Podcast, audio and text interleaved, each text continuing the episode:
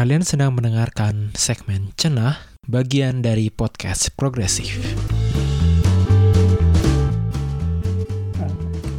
Halo Sobat Progresif, siapa di antara kalian yang kemarin nonton Atta Aurel lamaran di TV? Mungkin gak nonton, tapi pastinya baca atau setidaknya ngeliat berita-berita soal Atta Aurel yang lamaran live Nah, di segmen media podcast progresif kali ini kita bakal membahas lamaran tersebut yang ditayangkan selama berjam-jam. Dan apakah itu bagus untuk uh, televisi kita?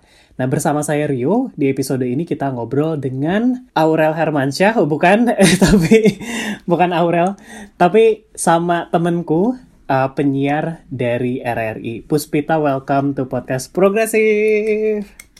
Hai Rio dan kawan-kawan, saya kakaknya Aurel ya, mohon maaf. Oh gitu. Nama belakangnya Puspita Hermansyah ini. Gitulah ya, kan kakak Kian gitu kan. Puspita boleh ngenalin diri dulu, uh, kesibukannya apa, Oke, halo teman-teman uh, progresif. Aku Puspita Ayu, cie, aku Puspita Ayu. Uh, kesibukannya sekarang itu masih bekerja di uh, Radio Kebanggaan Indonesia lah harusnya ya nggak sih, Radio Republik Indonesia. Hmm. Cuman belakangan memang gue udah, udah udah lebih sering di belakang layar ya, karena sekarang hmm. uh, job desknya uh, utamanya adalah produser. Tapi masih lah sesekali masih suka siaran karena memang demennya ngomong, Bo. Jadi gimana dong? Ini aja nih kayaknya kalau Rio nggak berhentiin, gue bakal ngomong terus nih. Jadi gue palu nih yang bawa. Siap-siap. Uh, Sobat Progresif mungkin udah bisa notice nih suaranya Puspita. Wah, broadcast quality banget kan. nah, di episode ini kita bakal ngebahas ada apa sih uh, soal Atta Aurel, terus ada Komisi Penyiaran Indonesia, terus ada yang protes gitu kan, terus uh, TV-nya ngajuin pembelaan gitu kan. Nanti kita bakal bahas acara artis versus yang namanya frekuensi publik. Apa saja solusinya sebenarnya yang bisa dilakukan sama masyarakat? Apa betul solusinya adalah ya udah nggak usah ditonton aja gitu. Dan uh, nanti kita bahas uh, suara sobat progresif yang dikumpulin lewat sosmed. Jadi kita mulai. Uh, tapi dimulainya dari disclaimer dulu kali ya.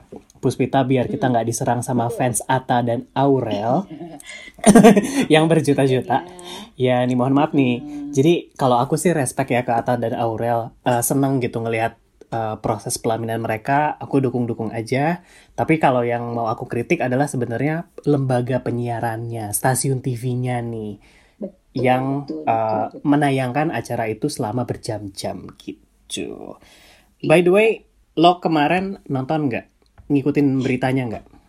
Nah, ini ya. Jadi antara nonton dan mengikuti beritanya ini mohon agak dipisahkan, Pak. Hmm. Jadi kebetulan saya nggak nonton karena memang saya nggak suka nonton acara begitu tuh. Jadi mulai dari zaman dulu ada siapa lamaran sama siapa itu memang gue nggak nonton. Jangankan yang ibaratnya notabene cuman artis gitu kan. Yang anak presiden aja tuh kayak cuman sebentar gitu loh oh oh iya ini udah udah gitu. Jadi kayak cuman cuman buat sepintas lalu cuman buat tahu gitu. Karena ya aku sih kayaknya ngerasa ya prosesnya kan pasti akan sama-sama aja ya gitu. Uh, apalagi kayak misalnya cuma lamaran gitu. Jadi nggak nonton tapi karena besoknya terus rame gitu kan di mm-hmm. mana-mana ada tuh gitu kan. Apalagi begitu menuai polemik ya kan. Nah itu pasti mengikuti si beritanya gitu loh Yo, hmm, jadi hmm. kalau misalnya gue sih gue bukan di tipik bukan di posisi yang ya benar kayak kata Rio tadi gitu, nggak suka dengan misalnya acaranya gitu. Acaranya sih ya tentulah kita pasti juga mendoakan yang terbaik buat mereka berdua ya gitu. Acaranya ya kan menuju halal gitu ya, ya pasti suka lah gue gitu. Maksudnya ya pasti positif lah gitu. Cuman benar banget juga yang tadi lo sampaikan gitu. Gue jadi bertanya-tanya sebenarnya ini ada kebijaksanaan apa ya di media kita sekarang gitu? Kenapa kok kayaknya gampang banget orang kemudian menayangkan itu kan sebenarnya kegiatan pribadi ya gitu dan bukan hmm. bukan kegiatan uh, formal gitu yang misalnya harus diliput oleh media gitu kan sekarang nongol di nongol di TV gitu karena kan udah berapa kali kejadian sebenarnya yang kayak gini tuh acara kayak gini bukan cuma baru sekali kan gitu Benar, udah benar, benar. udah banyak banget dan kayaknya sampai ada kalau nggak salah kemarin yang anniversary atau apanya juga itu juga Mohon maaf, bener Raffi Nagita apa ya? ya kan Iya.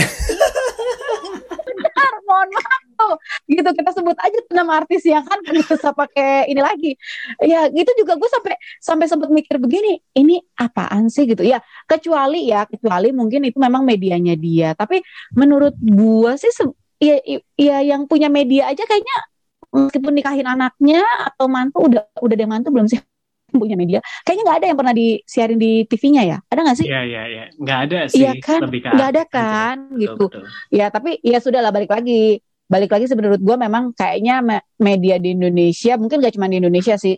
Kayaknya di semua negara gitu di dunia ini sekarang sudah menjadi kayak sebuah industri gitu loh. Mm, Jadi- mm, Agak aku sayangkan gitu ya. Padahal kan dulu tuh sebenarnya keberadaan media tidak untuk itu gitu. Tapi ya gimana kalau udah ngomongin soal industri ya berarti bicaranya soal untung ya soal profit soal permintaan penonton misalnya gitu permintaan masyarakat atau mungkin dia melihat ada potensi yang cukup besar gitu kan untuk mendapatkan eh, pundi-pundi gitu dari acara itu Cuan, ya cuan. pasti akan mereka buat. Ya cuan cuan. Ya benar sekarang cuan cuy bahasanya. Nah betul, kayak betul, gitu. Jadi ya kan ya agak agak sedih sih sebenarnya dengan kondisi kayak gitu gitu Hmm, loh hmm. yo itu sedikit aja dari aku tuh kan satu pertanyaan aja gue jawabnya Oke oke, ini buat teman-teman yang belum merhatiin, sebenarnya kejadian ini bener banget tadi kata Puspita udah sering. Jadi ada Raffi Nagita, eh, terus eh, Raffi ini sekarang kegiatan sehari-hari keluarganya juga kan di- punya acara kan di eh, sebuah stasiun televisi. Anak Ashanti waktu itu nikah, anak presiden Kahiyang Ayu ya kalau nggak salah waktu itu. Kahiyang sama si itu juga waktu pas eh, yang Bobby laki juga? juga. iya kan? Bukan Oh, kan oh, Kahiyang Gibran. sama Bobby. Kakaknya Gibran iya waktu Gibran sama Oh. Selfie kan juga iya, tapi tapi sih Oke. sebenarnya kalau misalnya menurut aku ya kalau anak presiden ya masih oke lah kan dilihat dari ketokohan bapaknya gitu kan Hmm. dan atau ada kepentingan politik apa di baliknya gitu ya? Iya, iya, iya, iya, iya, itu juga benar banget sih gitu. Tapi kayak udah jamak kan gitu maksud aku. Kayak di Inggris juga pasti begitu. Ingat nggak waktu misalnya Pangeran Harry dulu, eh Pangeran Harry, Panger- Pangeran William menikah sama si Kate Middleton, kan Hmm, juga pasti Hmm. media Inggris akan akan me- apa namanya jor-joran gitu menayangkan itu gitu kan. Hmm, Eh, hmm, waktu hmm, Lady Diana menikah sama Charles kan juga gitu gitu. Nah pasti di Hmm. di in- di semua negara sih menurut aku kalau misalnya anak presiden, anak raja gitu, ya pasti Hmm, sih hmm. akan menarik perhatian begitu ya. Tapi kan kayaknya kalau artis aku nggak tahu deh ada nggak tuh di luar negeri yang artis menikah tuh juga terus live gitu di TV bu. Mulai dari Ya, prosesi ya, ya, lamaran ya, loh ini ya. belum nikah loh ini. ini Betul, betul. Eh, mohon maaf nih, ini gue udah catat. Jadi dari posternya itu bakal ada 12 acara, oke, dari lamaran kemarin. Ada si- ada siraman, pengajian, sampai akad nih. Semuanya aja di, gitu. semuanya aja masuk. masuk. Pertanyaan gue sebenarnya, yo sebenarnya nih dari semua dari semua eh, ini gitu ya pertanyaan gue tuh begitu gue tahu eh, itu bakal ditayangin juga di TV, gue langsung mikirnya gini tuh, gila ini berapa ya sharing profitnya Oh betul. gitu loh. pendapatannya berapa? Karena gini kedua belah pihak pasti dapat Betul, betul. gitu. Terus iya jadi gak gitu ini sharing profitnya berapa berapa berapa gitu loh. Itu tuh yang langsung kayak ada di pikiran gue karena ini kan juga TV-nya bukan kelas TV yang cuma misal TV lokal gitu ya, tapi kan ini TV nasional ya, media Betul, yang menurut betul. aku sih cukup besar gitu kan. Ya pasti dia juga nggak mau lah kalau dapatnya sedikit. Bisa bisa MM-an ini kalau aku menduganya menaksir. Wih gila. Nanti tinggal tunggu ya waktu gue menikah yo gitu. Mungkin juga akan di live kan. Weh. Gua- kalau gue mah Instagram live aja lah, nggak usah TV. Bener bener bener. Instagram live bener bener sama YouTube ya. Iya. Eh, by the way, lo kan nyebut uh, profit dalam permintaan yang mana uh, nggak bisa dipungkiri industri media ini uh, butuh yang namanya uang karena dia butuh ngegaji karyawannya kan. sama uh, ya ini permintaan masyarakat gitu ya ini kan ada ada orang yang bilang ya nggak apa-apa um, Atta Aurel kan fansnya banyak berjuta-juta Iya, ya ini betul. suara suara berjuta-juta masyarakat Indonesia lah bilangnya kayak gitu tapi uh, media itu kan punya tanggung jawab ya uh, Puspita Uh, di undang-undang misalnya disebutin uh, media itu fungsinya ada selain memberi hiburan ada memberi informasi, memberi edukasi dan juga kontrol sosial. Jadi ada tiga fungsi lain sebenarnya yang tidak dijawab nih sama si acara ini. Nah, media juga sebenarnya uh, menggunakan yang namanya frekuensi uh, publik. Jadi ketika dia siaran dari menara itu sampai ke TV kita dia pakai frekuensi yang sebenarnya itu punya masyarakat gitu. Jadi itu bukan bukan punya TV-nya gitu. Karena frekuensinya punya masyarakat, TV harusnya menyediakan informasi yang berguna, berfaedah buat masyarakat. Nah, menurutmu ini berfaedah nggak sih buat masyarakat luas? Nah, se- secara jujur nih ya, ini jujur aja gitu. Honestly, menurut aku sih ini nggak ada manfaatnya juga buat masyarakat. Karena pertama gitu, kalau apa apa mereka mereka niatnya apa kan dilihat dari tujuannya gitu ya. Eh kalau misalnya menyiarkan gitu, tujuannya menyiarkan acara ini bukan tujuan lamarannya bukan, tujuannya menyiarkan acara lamaran ini. Misalnya, oh supaya orang tahu gitu. Eh, jadi kita kan nggak ngajarin orang cuma pacaran, misalnya begitu ya kalau daripada mereka nunjukin mereka mesra-mesra pas masih pacaran, mendingan mesra-mesra pas sudah menikah, misalnya begitu ya. Tapi kan pertama itu lamaran ini kan hanya sebenarnya hanya prosesi untuk eh, menunjukkan bahwa eh gue mau nikahin lu ya gitu. Oke nih, Hmm. jadi yang lain nggak boleh nggak boleh deketin dia kan gitu ya sebenarnya Hmm. gitu. Jadi kayak pertama ini bukan yang utamanya gitu, belum akad gitu loh. Itu dia. Apa misalnya mereka tidak memikirkan mis nanti nih karena karena si junjungannya melakukan itu maka fan-fansnya yang mungkin juga memiliki ekonomi yang baik seperti mereka melakukan hal yang sama. Maksudnya, oh iya lamarannya dibuat besar-besaran. Oh iya akhirnya mengumpulkan orang. Dan ngumpulin orang ini by the way, khusus Atta dan Aurel ini bukan cuma tamu ya. Dia juga mendatangkan kru TV. Dan ini jadi banyak banget kan sebenarnya orang yang terlibat kan. Bahaya banget kan di situ. Nah, betul. Kamu bayangkan acara lamaran yang cuman begitu doang aja itu bisa ditayangkan berjam-jam. Berarti kan acaranya juga cukup banyak. Nah, gitu. Jadi menurut aku dari sisi edukasinya sih sama sekali nggak ada ya, gitu. Hmm, Uh, hmm. terus kalau dari sisi hiburan, ya, ya nggak tahu sih. Ada juga sih orang yang seneng ya ngelihatnya, gitu kan? Iya, Karena iya, mungkin iya. mereka ngefans dengan kedua tokoh ini, atau mungkin melihat melihat nih keluarganya si Aurel kumpul semua, termasuk ibu Kade dan ibu Asanti gitu kan. Menurut aku balik lagi benar kata kata kamu yo gitu. Karena ini kan medianya media publik kanalnya, kanalnya misalnya gitu ya, frekuensinya kan milik publik, milik masyarakat gitu. Jadi kalaupun mereka bikin hiburan, ya memang harusnya hiburan yang mencerdaskan, ya kan? Hmm, Jangan hmm. hiburan yang yang tidak ada tidak ada eh, nilainya untuk masyarakat gitu kan. Terus buat apa dong kemarin kemarin kemarin KPI nyemprit beberapa acara cuman karena misalnya nggak sesuai sama sama kaidah-kaidah gitu kan, nggak sesuai dengan dengan aturan-aturan gitu. Kalau ternyata eh muncul juga acara-acara model kayak gitu gitu sih kalau menurut Hmm, aku. hmm, hmm. Gue sepakat banget sih. Eh, jadi fungsi ini kan jelas mewakili fungsi hiburan aja ya, fungsi informasi, edukasi, kontrol sosialnya juga nggak ada gitu. Dan sebenarnya kan buk- bukan semuanya harus berita 24 jam gitu kan, bukan bukan TV itu harus pendidikan 24 jam gitu. Tapi Bo ya kalau dua jam untuk acara lamaran tuh kok kayaknya kepanjangan gitu ya.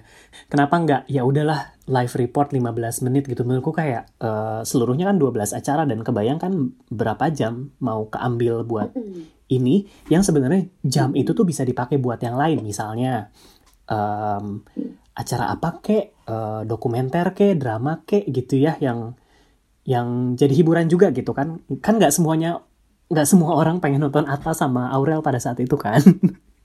Hmm, betul banget betul. Iya gitu. Iya, iya kayak aku kan, kayak aku aku nggak nonton. Karena begitu tahu nih begitu nyetel TV, aduh ini apaan sih? gitu. Terus aku pindah gitu. Karena buat aku ya aku nggak dapet apa-apa dari dari acara itu gitu. Aku juga mikir Allah paling besok juga banyak di TV gitu kan. Hmm, cuman hmm, foto-fotonya cuman ini ya udahlah gitu. Udah Hmm, cukup kan yang penting gue tahu Ya, cukup tahu karena hidup hidup gue nggak bakal terpengaruh juga. betul mohon maaf nih gitu Nah ini ini ini penting nih. Eh, kenapa frekuensi publik ini penting buat masyarakat karena masyarakat itu kan eh, ngambil keputusan berdasarkan informasi yang dia tahu kan. Eh, dia kayak eh, aku vaksin nggak ya gitu. Kayak gitu kan dia memutuskan. Eh, kebayang kalau dia nyari informasi ke TV terus isinya Atta Aurel aja gitu sepanjang siang kan dia nggak dapet informasi yang dia butuhkan gitu. Itulah kenapa eh, TV ini jadi penting. kemarin tuh kan gue sempat share juga kan eh, di Instagram gue gitu kan eh, pendapat gimana sih teman-teman soal acara Atta sama Aurel ini beberapa yang sempat kerekam sama gue ya karena sebagian lagi udah kehapus.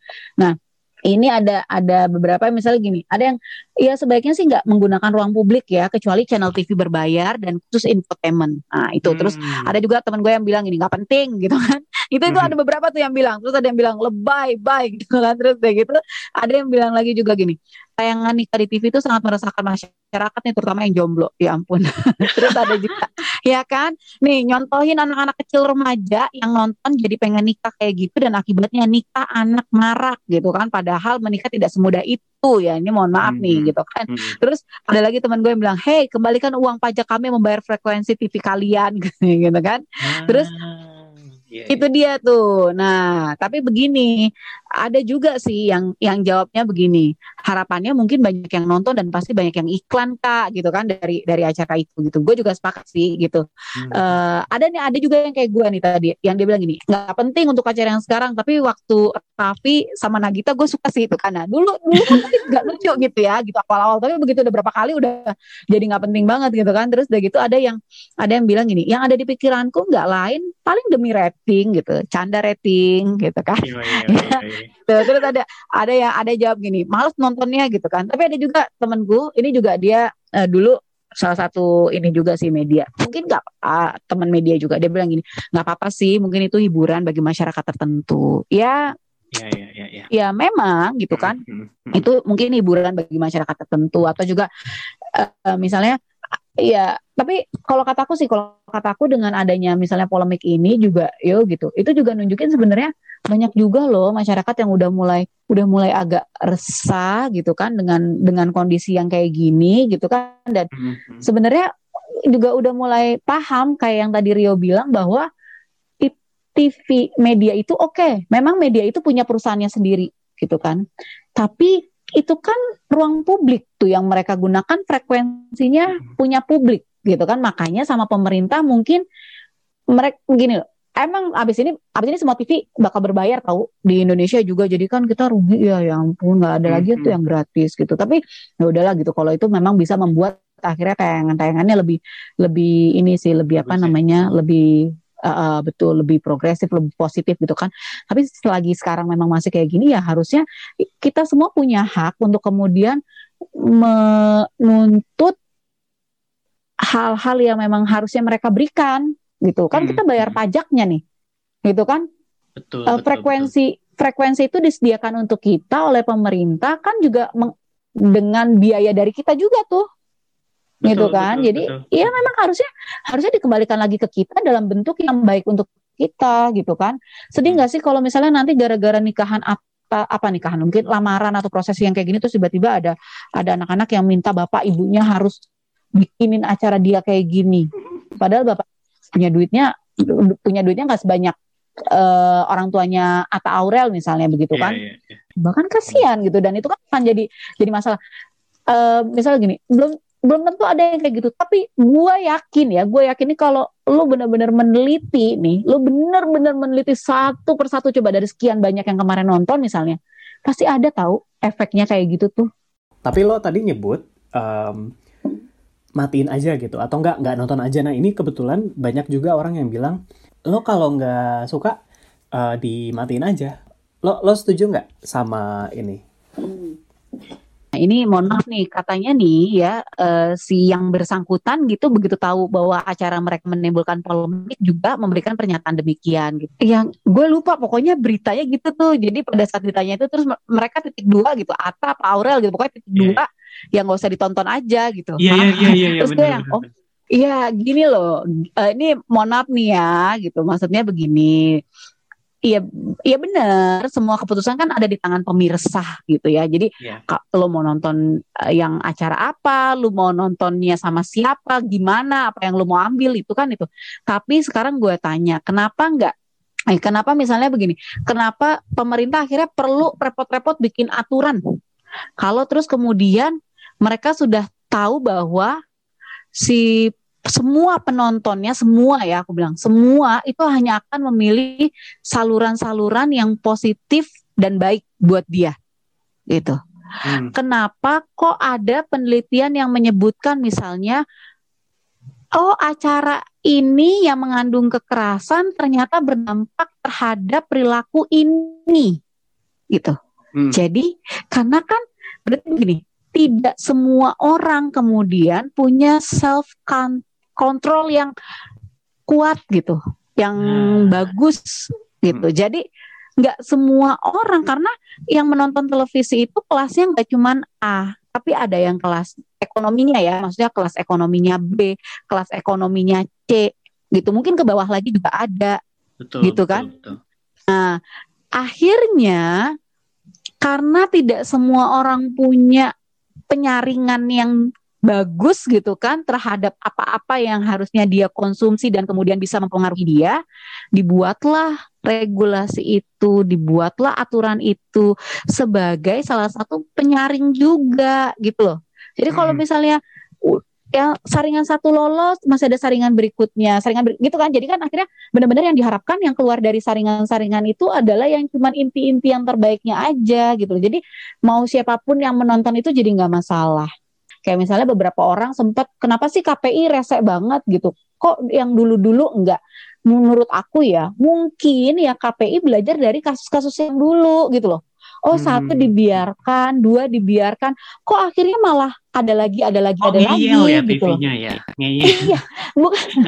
Jadi gini, mungkin mungkin ya, mungkin KPI dulu berpikirnya juga sama kali kayak kita nih. Kayak aku dulu pertama-pertama pas acara pertama banget model model pertama banget uh, artis yang kemudian melivekan acaranya gitu kan hmm, di di TV hmm. acara pernikahannya dia. Dan itu tuh yang berhari-hari sama dengan ini. Jadi tiap proses itu ada gitu loh.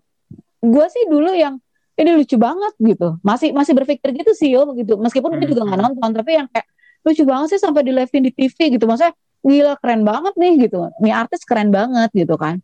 Tapi terus begitu udah kedua ketiga tuh kayak apaan sih? Gitu.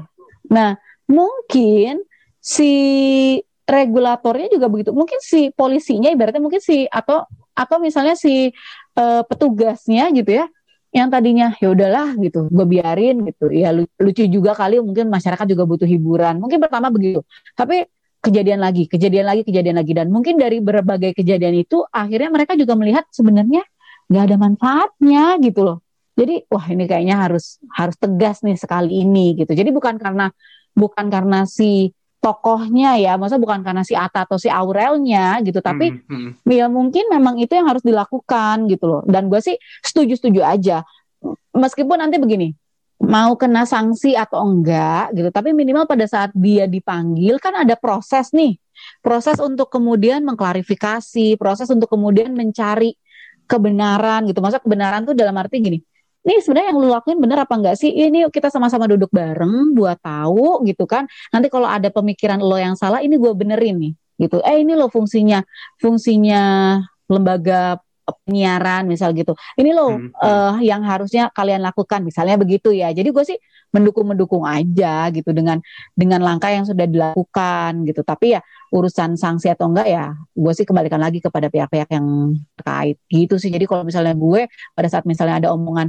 ya kalau nggak suka nggak usah ditonton ya teori bukan teorinya ya ya mekanismenya nggak gitu juga gitu hmm. kan hmm. jadi nggak bisa diserahkan gua, semua kepada kepada gitu. Gue sepakat banget sama lo Puspita. Um, orang kan bilang, aduh aku udah nggak nonton TV gitu kan, aku udah uh, konsumsi di apa informasi di YouTube, Instagram, aku subscribe.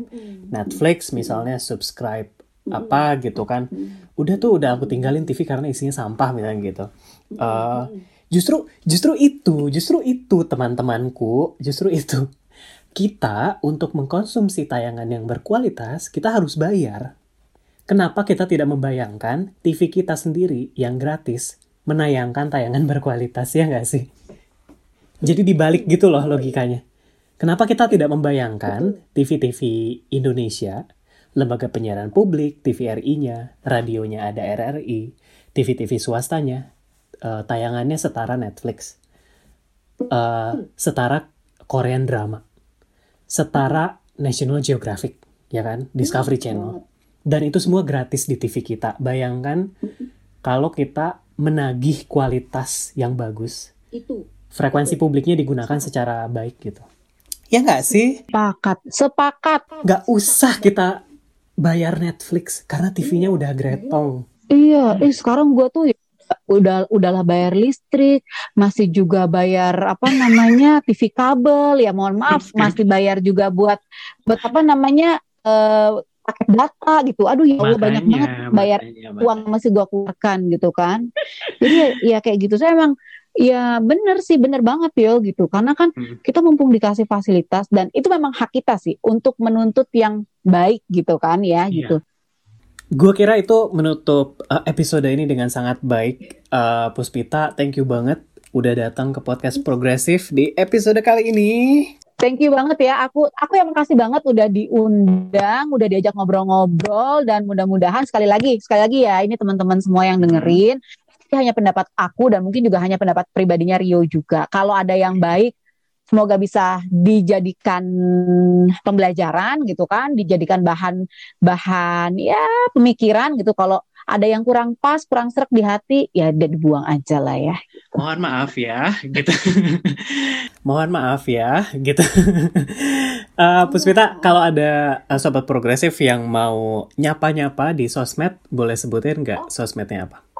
Oke, boleh banget. Eh, boleh nanti uh, ini ya kalau yang belum kenalan sama aku atau belum temenan sama aku, yuk temenan di Instagram aku @puspitaayu underscore tata. Puspita Ayu underscore Tata. Mantap. Ditunggu tuh sama Puspita. Dan teman-teman jangan lupa juga follow akun Twitternya Podcast Progresif di podcast underscore progresif atau kalau mau usul, uh, kritik, saran, topik yang mau dibawain di segmen media ini, boleh juga nyapa ke uh, Instagramku lewat RIO TUASIKL. Rio Tuasikal. Sampai di sini dulu episode ini. Thank you banget Puspita udah datang dan thank you Sobat Progresif udah dengerin sampai akhir. Sampai jumpa di episode selanjutnya. Bye-bye.